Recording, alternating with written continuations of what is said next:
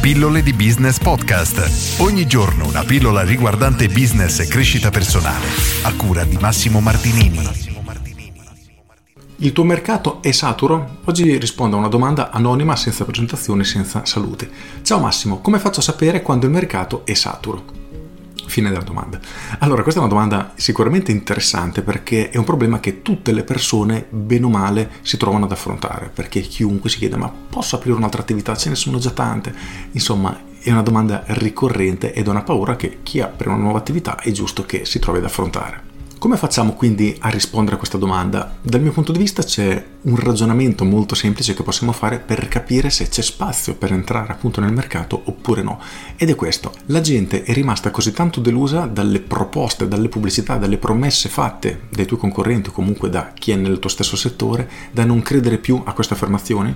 Se la risposta è sì, allora è probabile che il mercato sia saturo, perché significa che hai tantissimi concorrenti che hanno venduto tantissime promesse le persone hanno abboccato, tra virgolette, hanno creduto a queste promesse, sono rimaste deluse e di conseguenza saranno molto più restie ad ascoltare la tua comunicazione. Quindi riuscire a penetrare nel mercato sarà incredibilmente, incredibilmente difficile. Allo stesso tempo però rispondere affermativamente a questa frase significa che nel mercato c'è un problema che non è ancora stato risolto e quindi si crea quella situazione in cui c'è un cane che si morde un po' la coda. Oggi ho voluto affrontare questo tema sotto questo aspetto per questo, perché come sempre non esiste mai una risposta univoca.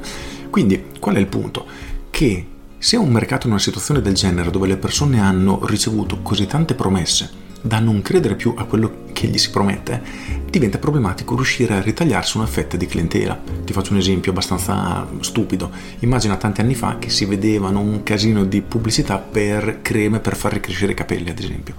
Perfetto, tante persone che avevano quel problema hanno provato in tutti i modi e non sono riuscite a trovare una soluzione, al punto che queste persone si sono tra virgolette rassegnate e qualunque messaggio pubblicitario fosse rivolto a loro e sulla ricrescita dei capelli sarebbe stato incredibilmente inefficace, quindi le persone non avrebbero reagito. Un po' come la favola del al lupo lupo, c'è il lupo che mi mangia le pecore, tutti che corrono ad aiutare, una volta, due volte, la terza volta il lupo c'è davvero e le persone, i contadini, insomma, le persone del villaggio non corrono più ad aiutare il povero pastore. L'altro lato della bilancia è che effettivamente c'è un problema nel mercato che ancora non è stato risolto, per cui se tu hai davvero la soluzione, sei in grado di, in questo caso assurdo, far crescere i capelli, allora sì, sai che il mercato è pieno di persone che offrono un servizio non funzionante e tu potresti essere davvero ciò che va a rivoluzionare il tutto e quindi diventare una soluzione. In quel caso sicuramente c'è mercato. E tutto questo ragionamento ve lo lascio solo come spunto di riflessione perché spesso il confine è veramente molto labile. La seconda situazione è quella in cui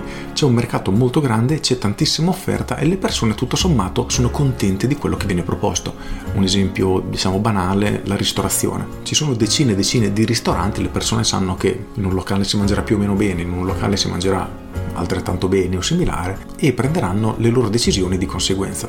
In questo caso si può definire il mercato saturo? La risposta in questo caso è SNI, nel senso che dipende dalla nostra capacità di penetrare nel mercato. Perché se nella vostra città ci sono 100 ristoranti e voi volete aprire, siete il 101esimo, le persone perché dovrebbero venire da voi è difficile, quindi bisogna riuscire a ritagliarsi una fetta di mercato che preferirà venire da voi invece che dai vostri concorrenti. Dobbiamo essere però in grado di farlo e se ci guardiamo attorno ci rendiamo conto che in qualunque situazione c'è, per restare nell'esempio della ristorazione, un locale che apre e fa un tutto esaurito, inizia a lavorare veramente come un matto e continua così per mesi e mesi. Questo tecnicamente dovrebbe essere la dimostrazione che il mercato non era saturo.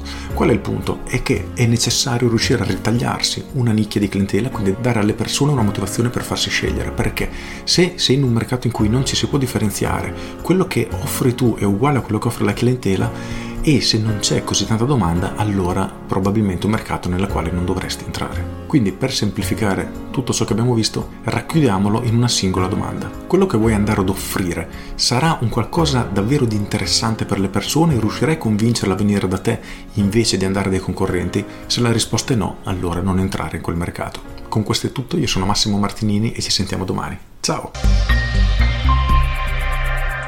Aggiungo ricorda sempre che indipendentemente dal settore, indipendentemente dal periodo storico, indipendentemente dai fattori esterni, ci sarà sempre qualcuno con un'idea innovativa che entrerà in un mercato già super saturo, che perlomeno sembra super saturo, con qualcosa di innovativo che stravolgerà tutto e riuscirà a lavorare tantissimo.